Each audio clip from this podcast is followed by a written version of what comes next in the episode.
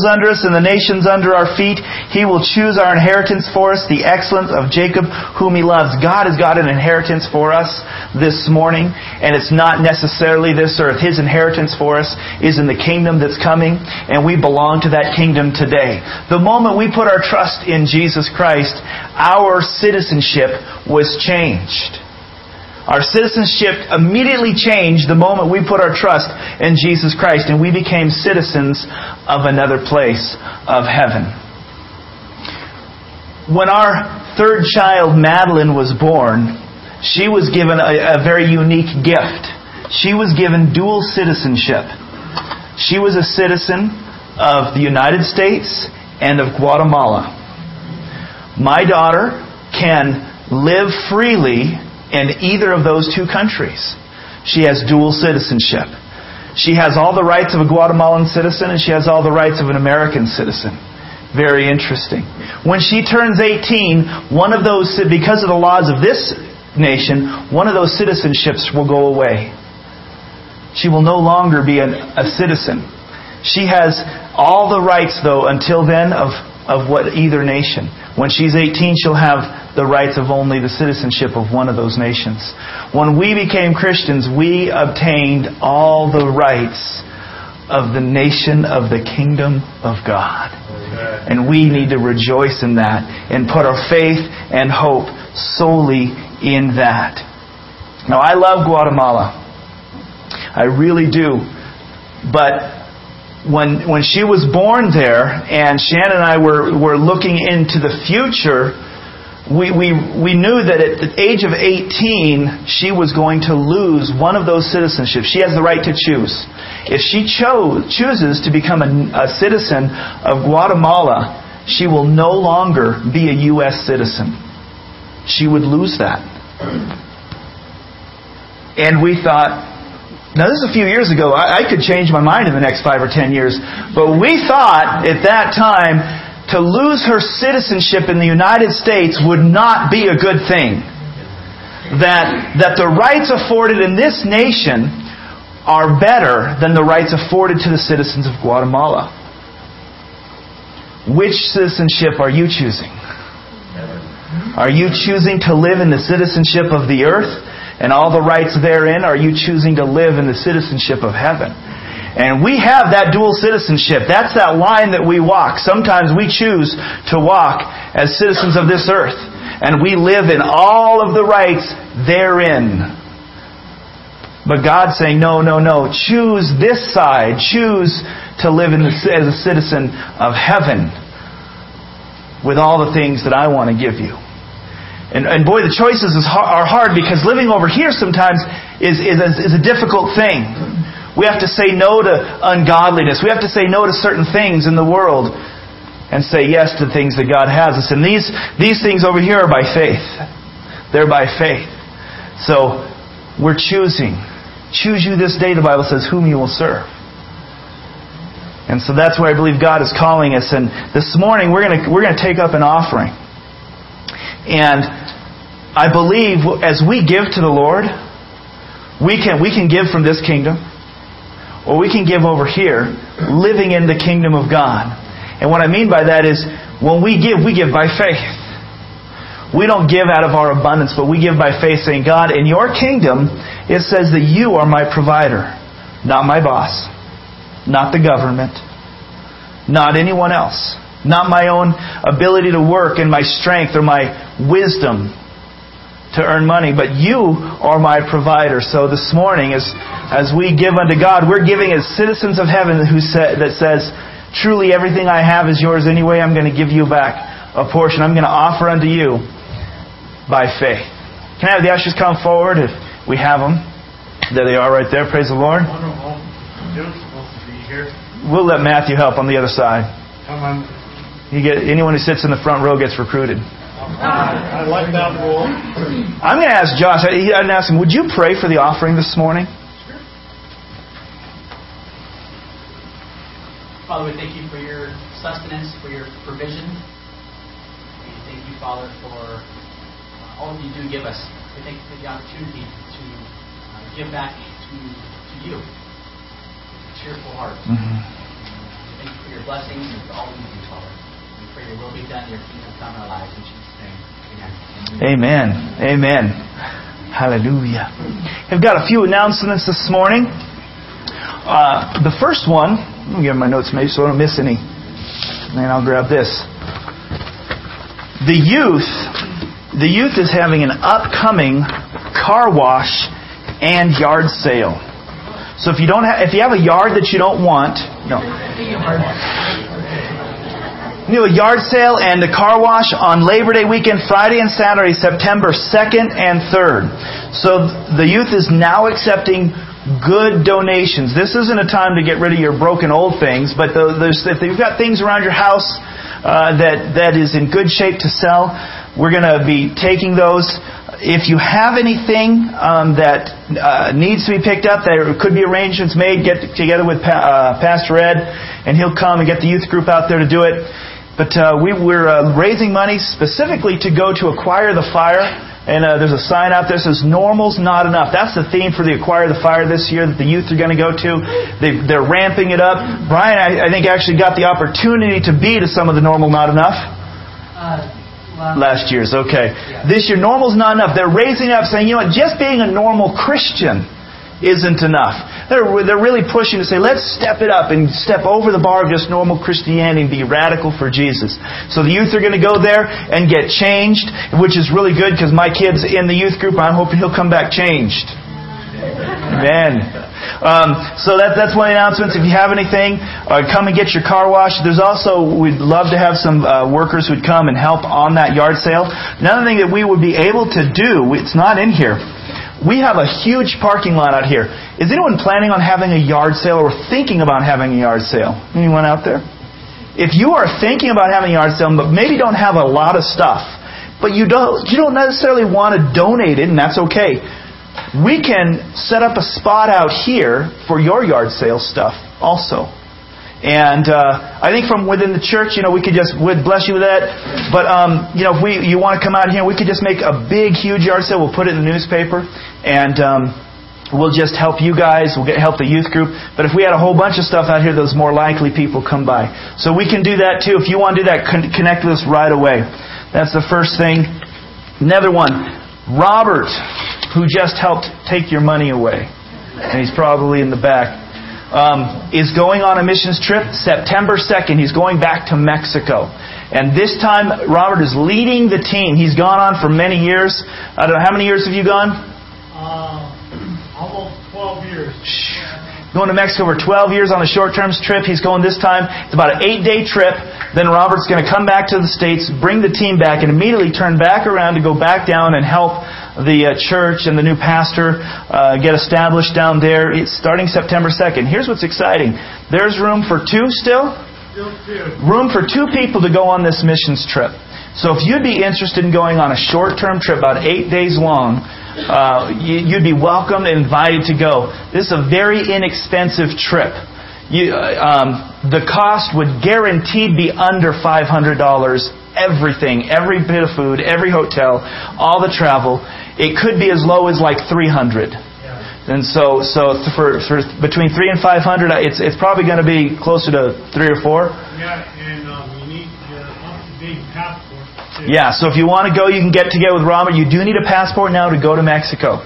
Um, it wasn't that way in the past, but you do need, need one. Uh, so if you're interested, you can talk with Robert. Uh, we'd love to help you get established on that. And at the end of service, Robert will be back and, and he's got pictures of what they do, and he can t- explain what they do. They go do and do feeding programs and, and kids ministry and different things like that. So if you're interested, let him know after service. Amen. Moving on, hey, the August 28th barbecue, baptism, celebration at Cedar Lake. It's the weekend before Labor Day. We'll invite everyone to come out. We're going to be just we're going to have the barbecue going. We're going to end service right here. Go if you want to go home, get your shorts on, and then drive up to Cedar Lake for a time of celebration. We're going to barbecue. Bring your own meat to be barbecued. We'll, ha- we'll have the barbecue up there, really big one. It'll be hot from 12:30 to 1:30. So come up, put your meat on there, bring a side to, to share, bring us a, a folding chair, and let's celebrate. But this is also an opportunity for a few people to be baptized. If you've never been baptized, and want to do that, you can speak to your life group leader if you have one. Um, or, or, just find one of life group leaders that are on the wall. They can t- uh, explain how to get get that done. Uh, if you have questions, you can talk to myself or call the office. Talk to Pastor Ed or me. Um, Pastor Jeff won't be back until right after that day. So um, he is on his first three week in a row vacation of his entire life. He's been pastoring the church for almost 30 years and uh, has never taken more than, I think, nine or ten days of vacation. Uh, he's gone overseas for, I think, two weeks, but he's never been gone from the church uh, for this long on a vacation. He's gone for the next three weeks. He and Peggy are visiting their kids and their grandkids going up the, the, the West Coast, so be praying for them as they're traveling. And because they're gone, I, I, and I know we have a lot of visitors this morning, so bear with us. We're going to do a little family business for a moment, if we could you know, finances are tight everywhere. It's just, it's just what it is. And at the beginning of the year, last year, each of the uh, of the pastors, Ed, myself, and Pastor Jeff, for the for the majority of last year, took a a uh, 30% cut, I believe it was 30% cut in our salaries for the year last year. Um, went through you know retirements and savings, and, and we just that we, that's what we did. At the end of the year, um, we weren't in a spot to do it. Pastor Jeff took all of our cuts and absorbed them into his salary.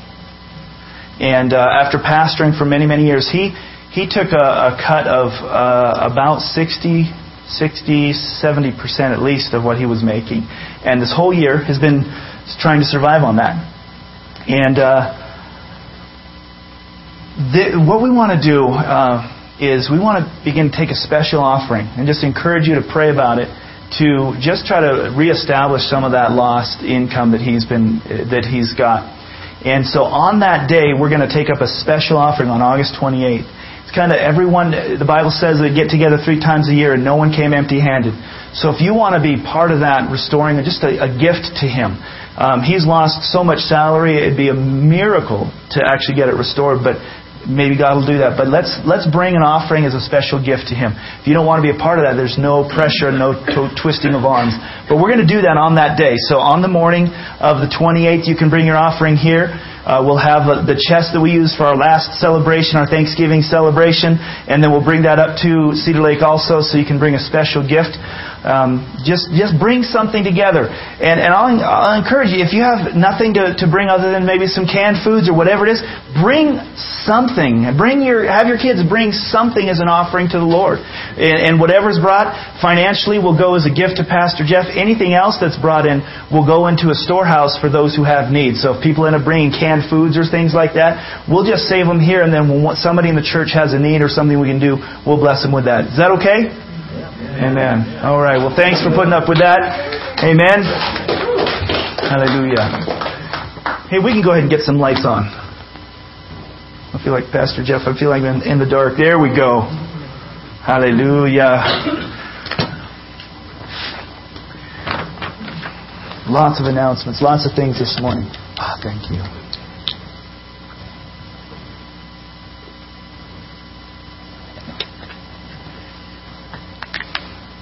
Hallelujah.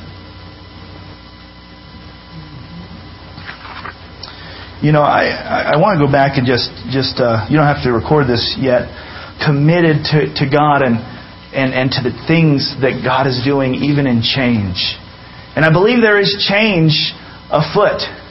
Who feels, by show of hands, who feels that life is changing? I mean, you know, and, and I don't think any of us go, well, there's little changes. I mean, we feel there's big changes in life, in the world. And, and God is shaking up. But I think God has some awesome things for us. He's got great things in the avenue of change. Last night we had a prayer meeting.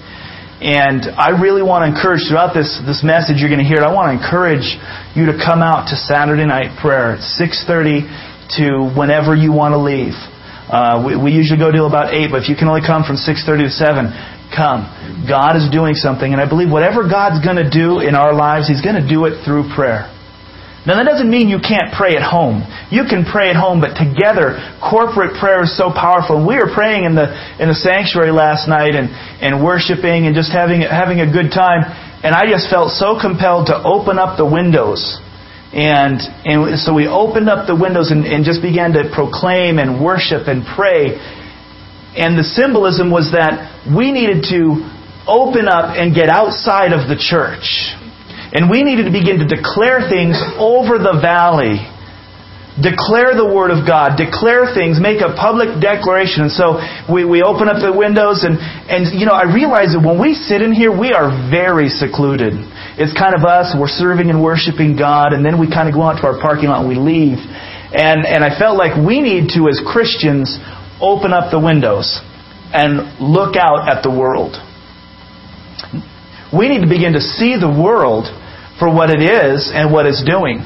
And I opened it up and began to pray and declare the things of God to the north and south and east and west, calling the, the Christians back into fellowship, calling the unsaved to come and be, be, be saved and be touched by God. And it was just, it wasn't a super powerful time, but I just felt this thing going on. And as we prayed, every once in a while I'd look out and I'd see a car go by and, and it wasn't a big deal. And then I looked out and I saw a Suburban drive by, and I, there was something about the silver suburban that drove by, and I went, "There is six people in that suburban.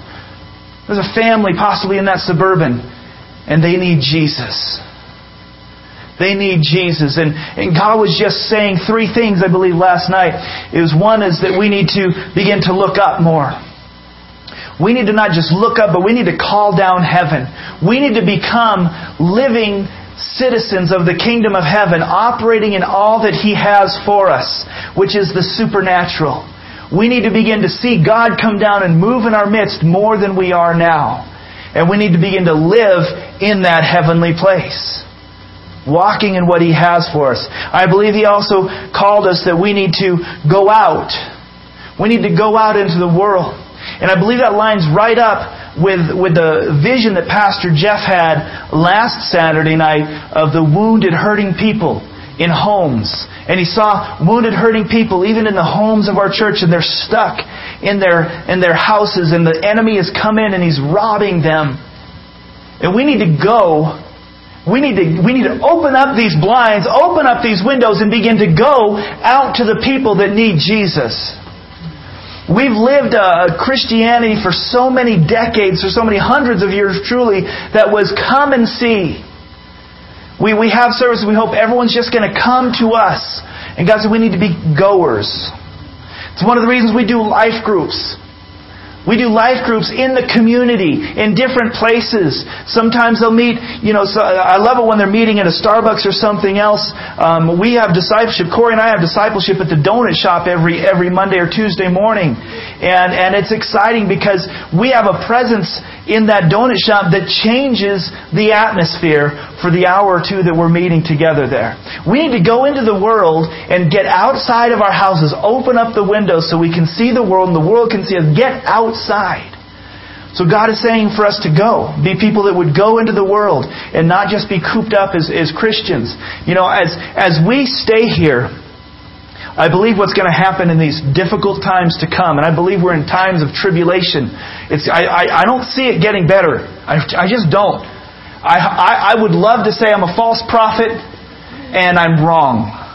I'll, I'll take that. But I don't see the, the United States and the, the economic situation and the world global situation getting better. I think it's going to get worse.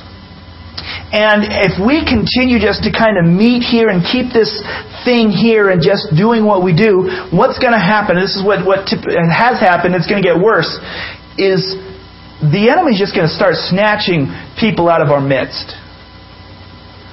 And we're going to be afraid to go get them. Or we're going to be unwilling to go get them. Or we'll just forget about them because it's much more cozy and comfortable to be gathered here together. And we need to change our thinking to say, I'm going to go and hunt those people down. I, have I've, I've looked through this sanctuary in my mind, and I've pictured the people who are missing. Who've, who've I know that they just walked away, they've left. And do I know that they're in another body of Christ somewhere?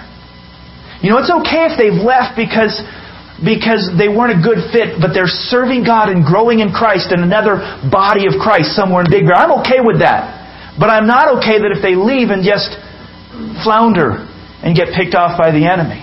And I went through and began to see these people, and maybe they've only been gone for three or four or five weeks, and I began to think, am I doing anything about it? And then began to think, are you doing anything about it? It's hard for me to know what, what's happening in everyone's life. Pastor Jeff can't know. But there's a good chance that you know the people I'm talking about. Or know the people who it could happen to. We need to get the mentality that we're willing to go and chase people down for the kingdom of God and say, What happened? Let me pray with you. Let me help you to be restored. And I'm not saying these people have gone out and started sinning. I'm saying they've separated themselves from the body of Christ. The enemy dragged them away. It is pummeling them. Maybe they want to come back and they can't. But the enemy's having his way in their life, and we need to be goers and not just sit back and wait for them to come back. Because I've been doing this long enough to realize they don't. Do you know just a few years ago, a big church uh, survey went around and, and they, they looked at every county in the United States of America. And there was one county that, act, that, that showed true growth in the church. Every other county had less people in, involved in church or the same. And also what was happening is some churches got big. And when a church gets big, everyone gets excited. But what happened when that did? Other churches lost their members and they all went to one church. We're not growing as the body of Christ. But people are getting saved. I know that they're getting saved. We have people who've gotten saved recently. But the church in general is not growing. You know what that means? People are getting saved and at the same rate or at a bigger rate than they are getting saved, the enemy's taking people out. We need to stop that. We need to become goers. So he says we need to we need to look up, come up higher. God is calling us to come up higher. He's calling us to go, and He's calling us forward into change and to be ready for, for change. And, you know, I was even told recently, don't, you know, when you preach, when you talk about things, uh, actually it was Pastor Jeff, he says, you know, if, if we're going to do something, paint a wall or something, don't say, hey, we're going to change things and paint a wall. He says, don't use the word change. Because people don't like change. Just say we're going to modify or use something else. You know, we're going to do something fun, but don't say we're going to change things because people go, why do we need to change? We need to change. Because if what we're doing doesn't work, well, let's change. Okay? I, am looking out at a room full of, of contractors. How many of you contractors and construction workers have had to change your way of doing business a little bit in the last couple of years? You know, some of you are doing things you didn't used to do.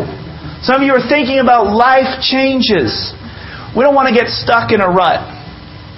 This week, I got a new phone. It's pretty, huh?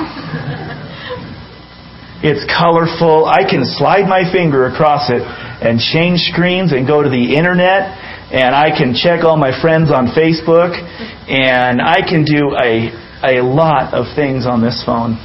So far, I hate it.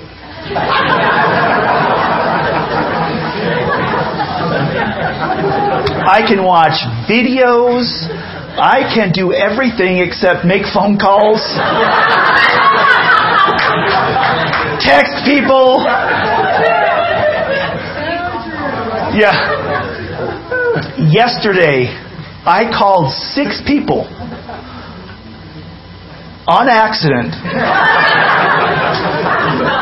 that I haven't talked to in like 10 years.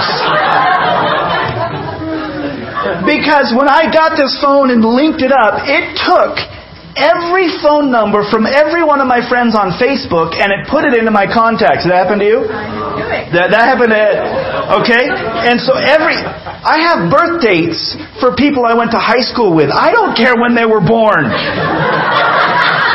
But it's in here now. And I'm calling them on accident.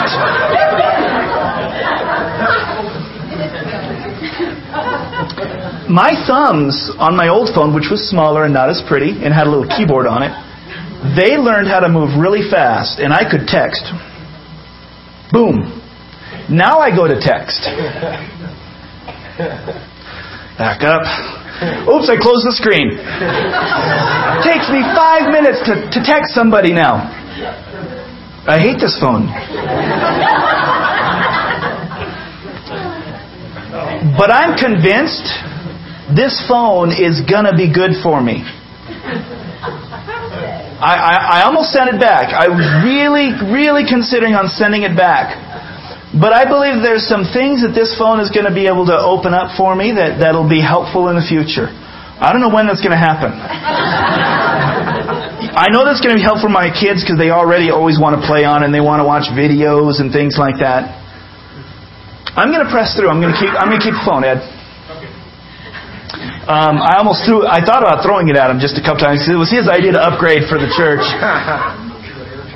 Um, but I, am going to keep it because change is good. Change can be really good. But you have to push through. You have to get used to the new applications. Um, figure out the things that I was doing before that just weren't working anyways that I just kept thinking they were. Uh, I, I'm, I'm going to commit to being open to it.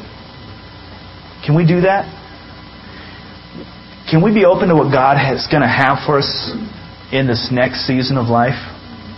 I can guarantee it's not going to look like it did a couple years ago. And, and we're going to have to get to the point where we accept that. We have. Some of us have, but a lot of us haven't.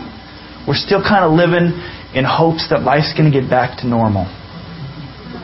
And, and it's time to just go, God, what's the new normal? What, what, what are you going to do in our, in our midst? Now, I'm talking uh, in a lot of ways. One of the things we're, we're, most of us think is, yeah, the finances. You know, uh, some of you have lost houses or downsizing or cars or, or, or whatever else. You know, the, the future could hold that I won't have a cell phone, and that's okay. That's okay. If I lose a cell phone, we're just going to have to get together a lot more because we won't be able to connect on the phone, right? That's okay. That'd be a good thing. Let's get together face to face.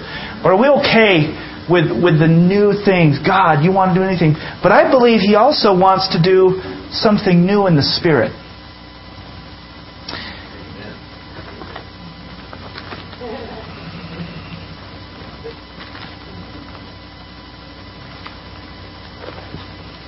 Let's go to the book of Joel. I spent a lot of time in Joel and in, in reading in preparation for this and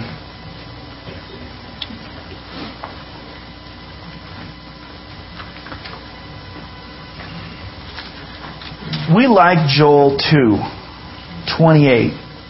That's a place that we, we've, many of us have gone and we like it. There's a lot of places in the Bible, truly, we don't like. Can anyone else want to be honest with us? I don't like that part. It's hard. It's difficult sometimes. I'm not saying it's bad, but we don't always embrace. God, really?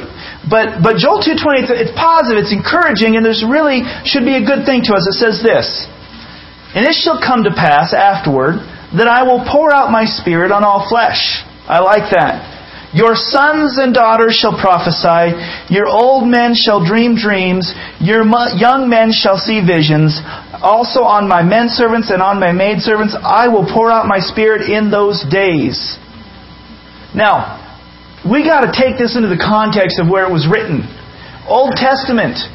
Not everyone had the Spirit of God. Not everyone had the Holy Spirit poured out upon them. Certain people did. The prophets and certain people God would pour His Spirit out on, and the nation and the, and the, the Jews would look to them to be the, those who are anointed of God with the Spirit to speak and to do the ministry and to help them. It was not something that the average Jew thought, I get to have the Holy Spirit.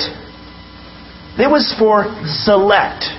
And God did certain things among His elect.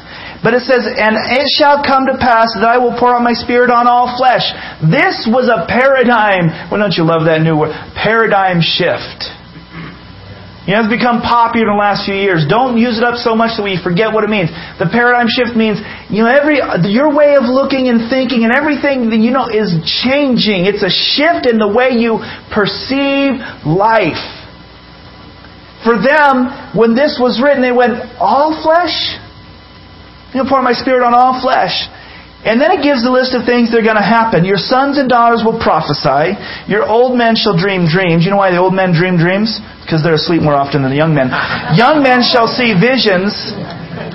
On my, I, I'm not in between, so I'm dreaming visions, I guess. on my men servants and on my maid servants, I'll pour out my spirit in those days. And that's exciting to think that God wants to pour out His Spirit on all flesh. All flesh! That's me. That's you. And He wants to do things in our midst. Now, now go with me to the book of Acts. Chapter 2. This is, Acts chapter 2 is where you find the first automobile in the, in the Bible. And verse 1 says, When the day of Pentecost had fully come, they were all in one accord. They were all in one accord and in one place, and suddenly there came a sound from heaven of a rushing mighty wind. It filled the whole house where they were sitting. And there appeared to them divided tongues of fire sat upon each of them, and they were filled with the Holy Spirit and began to speak with other tongues, as the Spirit gave them utterance. Shortly after that, Peter says in verse 16, go to 15, 215, and, and he's talking, and all these people are going, man, this is crazy. This is weird. These people are speaking in tongues. Now, I, I want to explain this real quick. There's a whole bunch of people in the upper room 120. Holy Spirit gets poured out, and they all began to speak in tongues. All these people, 14 different nations of people, are, are there. They're in a seaport area where, where just thousands of people are, but 14 different nations were there. 14 different languages and people groups were there trading. We, we, they count them because the, the list goes on. And they saw these 120 people speaking in tongues. And they said they're drunk. Now, I've been around a lot of drunk people in my time. At one point, I used to be one of those drunk people. After blowing back a fifth of schnapps, I never spoke Russian.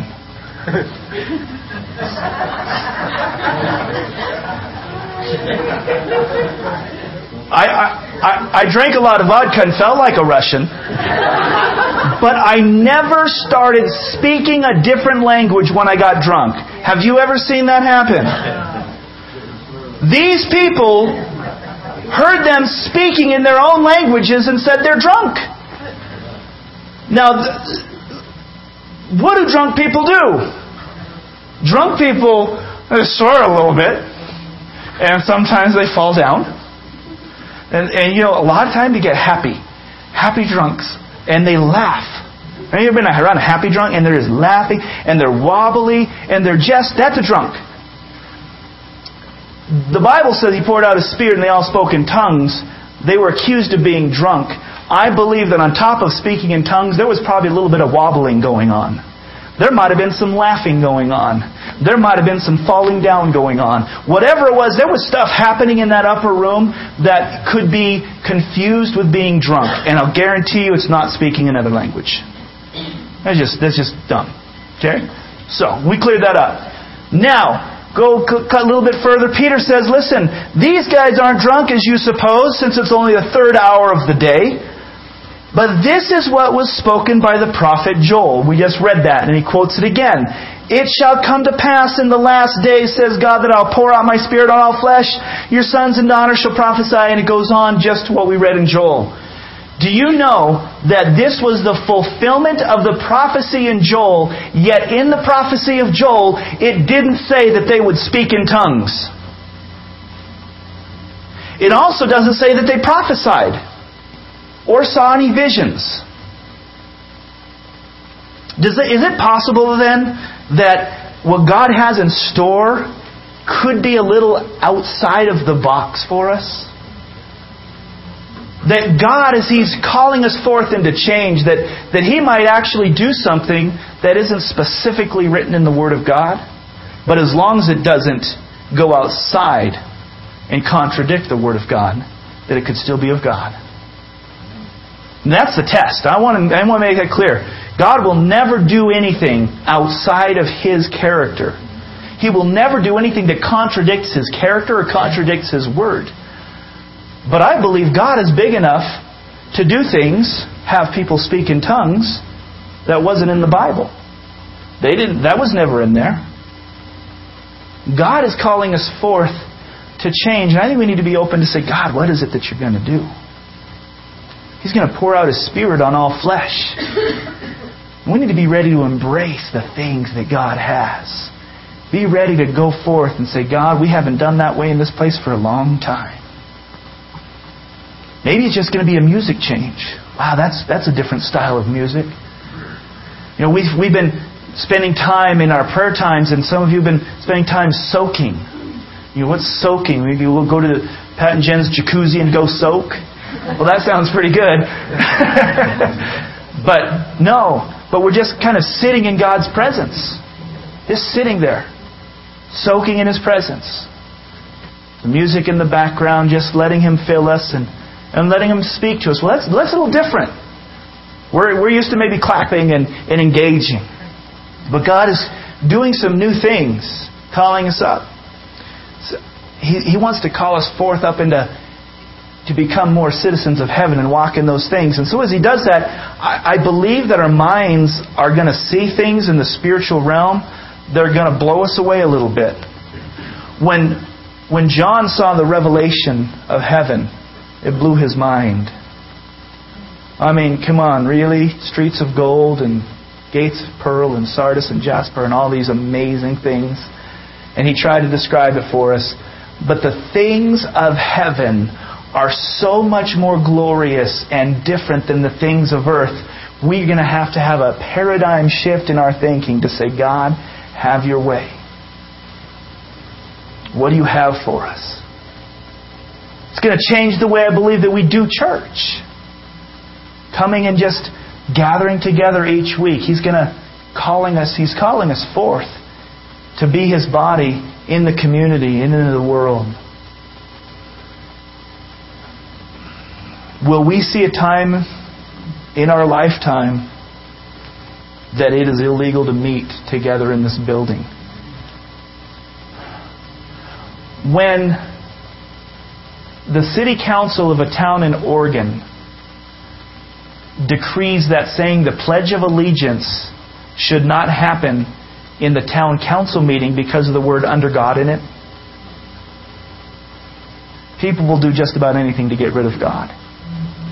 Uh, that, that was bizarre. That they stopped. This is a city council meeting. They won't say the Pledge of Allegiance anymore because it says under God. There could come a time when we just can't even have the luxury of meeting together here. You know, the ichthus, the fish, the Christian fish, was, was the sign that you were a believer. And the ichthus um, it's it's if you ever see the fish and it says I X O Y E, it's actually um, that, that doesn't mean Jesus. It actually just means ichthus. It's fish, but um, it's uh, it was a sign that if you were a believer, you would you would draw half of the fish in the sand, and then if somebody came up to you, they would draw the other half of the fish and complete the fish, and then you would know that you were both believers. And it was just a sign that they had because it was dangerous to declare your, your faith because of persecution.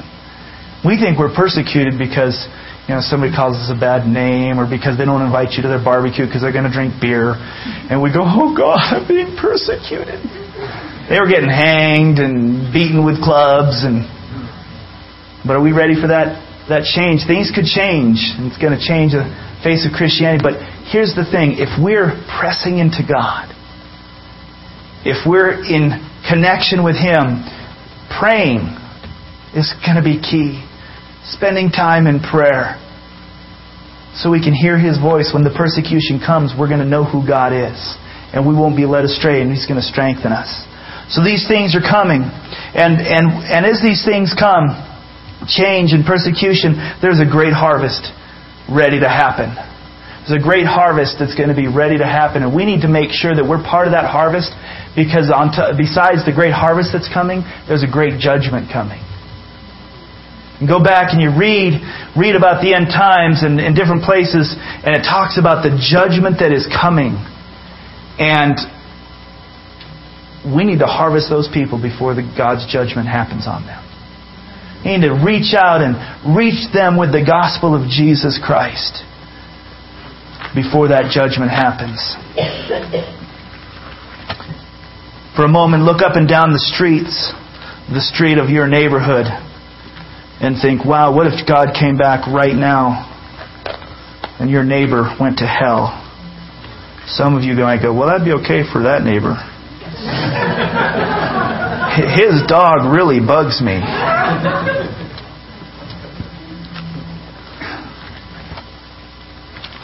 But uh, God is stirring us up.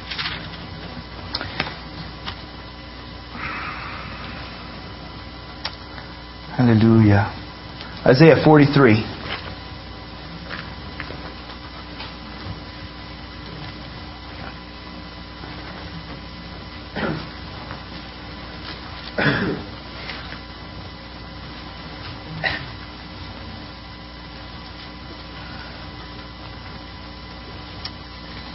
Isaiah 43:19 says, "Behold, I will do a new thing. Now it shall spring forth. Shall you not know it?" And it goes on and begins to speak of the things that, that God is going to do, but He wants to do a new thing. Go with me to Isaiah, though. 58. Sorry, Isaiah 58. Just a little bit over.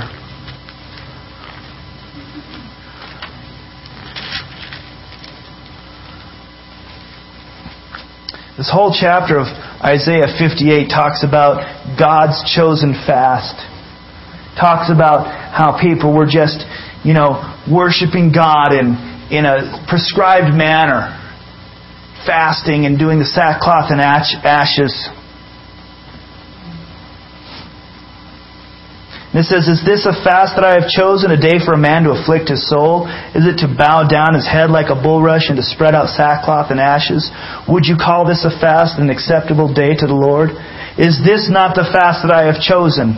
To loose the bonds of the wickedness, to undo the heavy burdens, to let the oppressed go free, and that you break every yoke. It is not to share, is it not to share your bread with the hungry? And that you bring to your house the poor who are cast out, when you see the naked, that you should cover him, and not hide yourself from your own flesh? Then your light shall break forth like the morning, your healing shall spring forth speedily, and your righteousness shall go before you. The glory of the Lord shall be your rear guard. Then you shall call, and the Lord will answer. You shall cry, and he will say, Here I am. We, we get together and we desire the Lord to come and He will, we desire the Lord to come and touch us and to heal us and do these great things in our midst. And I believe the Lord is speaking to us going, is this the thing that I've called you to do? Gather together on Sunday mornings and sing a few songs and go home? He says, no, let me tell you what I've desired. That you would go and be the extension of my hands and that you would have my heart. These things are the heart of God. When Jesus separates, it, when He talked about separating the, the sheep and the goats, the goats didn't go to the prison and clothe and feed. Jesus' heart is for those who are in need and who are oppressed. He wants us to be the extension of Himself, to be mindful of what's happening around us.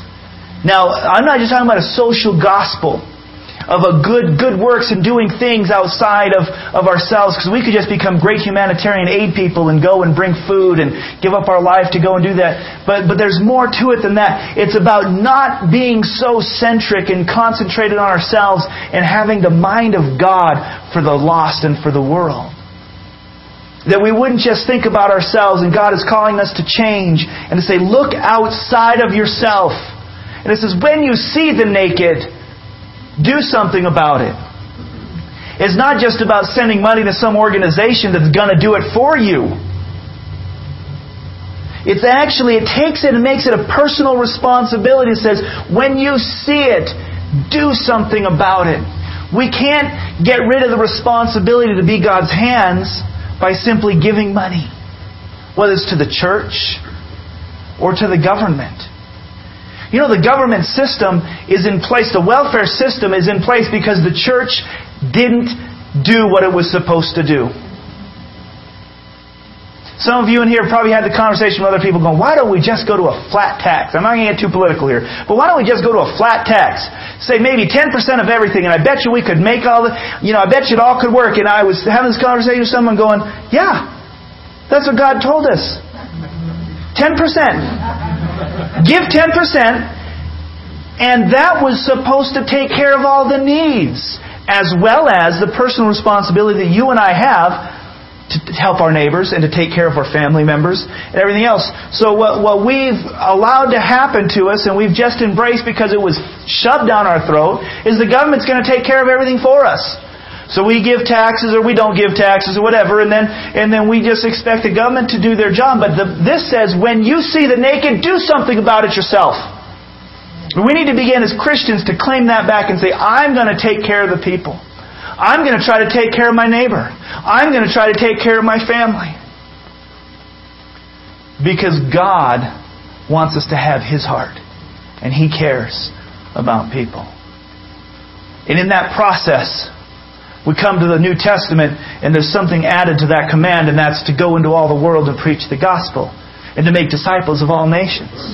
So we're not just talking about the social gospel, of just helping people and do nice things, but as we care for others, God is calling us to bring them the gospel. Because we could feed them and clothe them and then they could still go to hell. But our heart needs to connect with them. Heart needs to connect with them. And even in that, Jesus said, don't just, don't just say, go and be well fed. Bless you.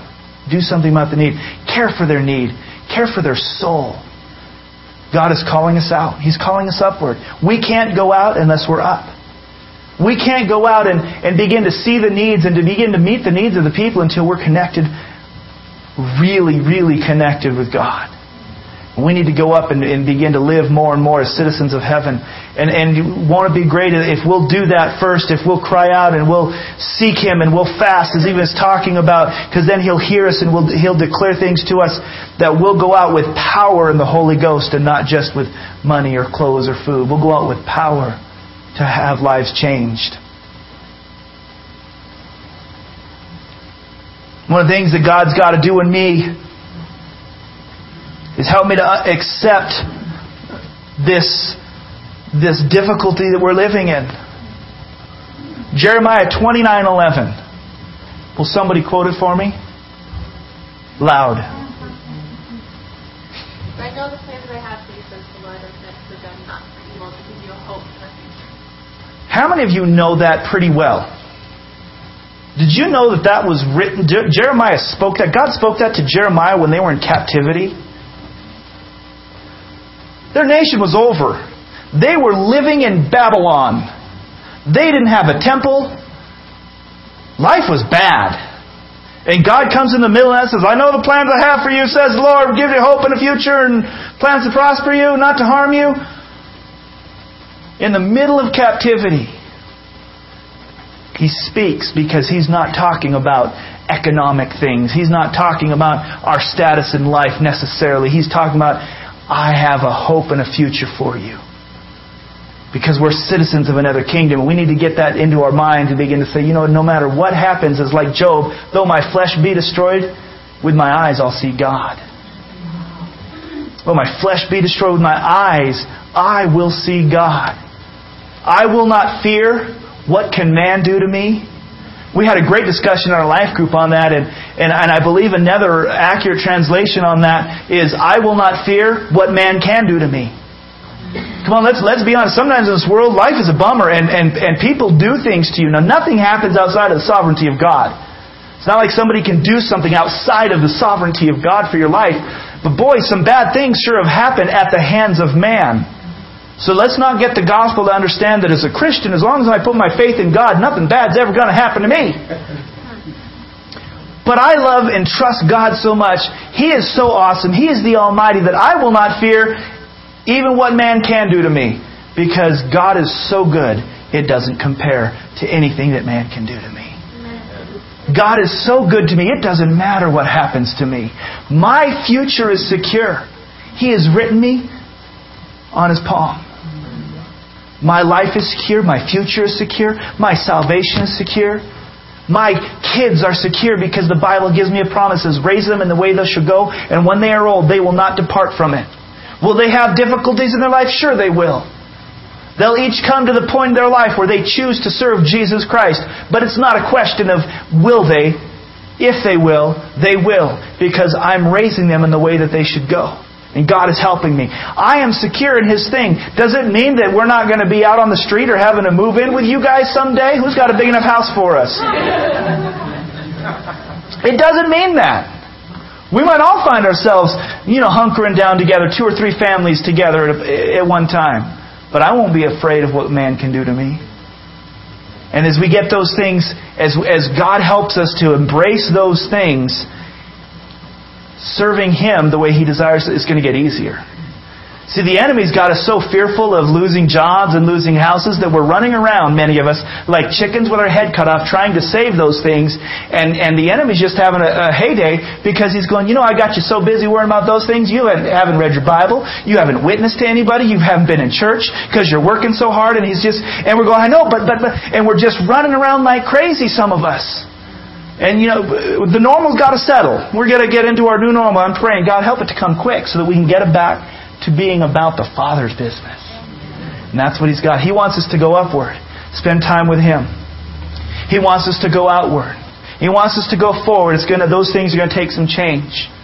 Lord Jesus, God, this morning, I thank you for who you are. I thank you that your word is true from beginning to end.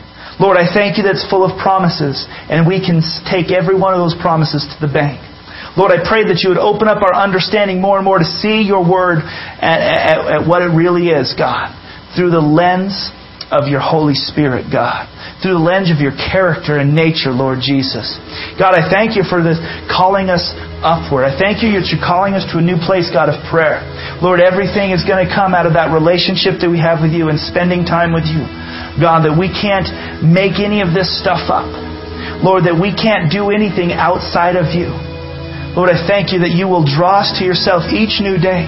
You'll draw us together corporately.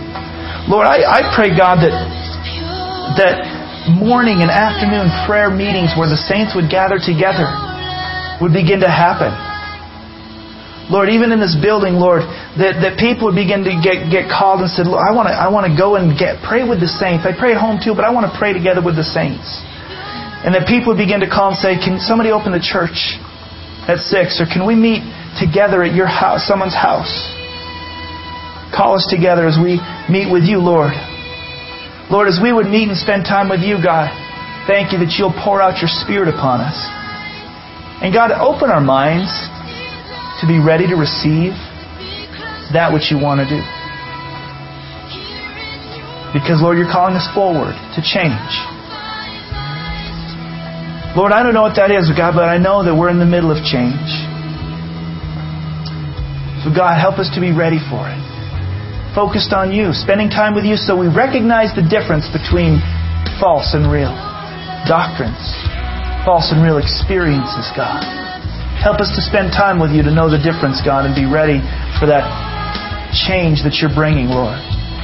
In the form of our worship, in the form of our prayer meetings, in the methodologies that we're, we're used to, God, that may change as we'd reach out to the lost and reach out to other family members.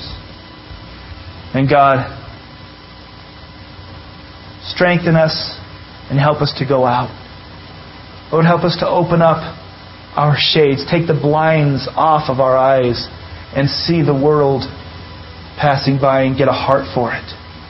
Say, they need Jesus.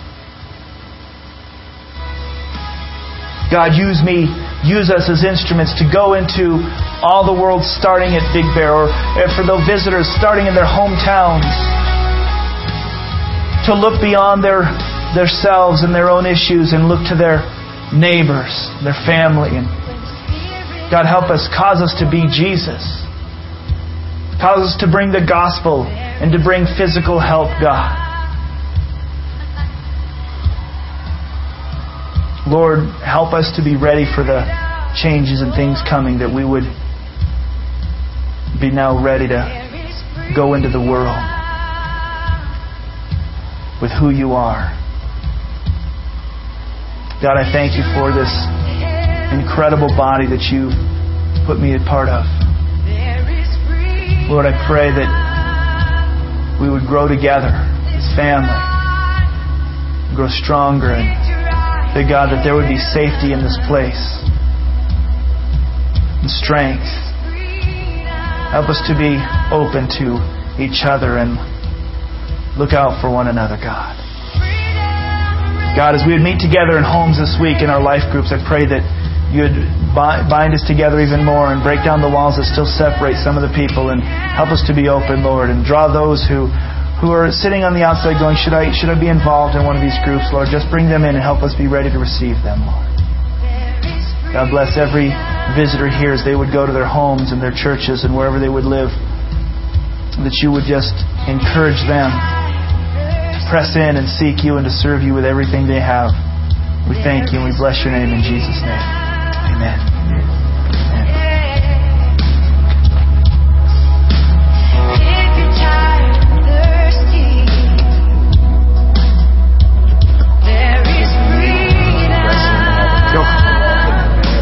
I'm sure you have plenty of best sermons, but for me, it's wow. Thank you. Oh, thank you. what was there was look at same way. And, and go forward or change. Okay, okay, change.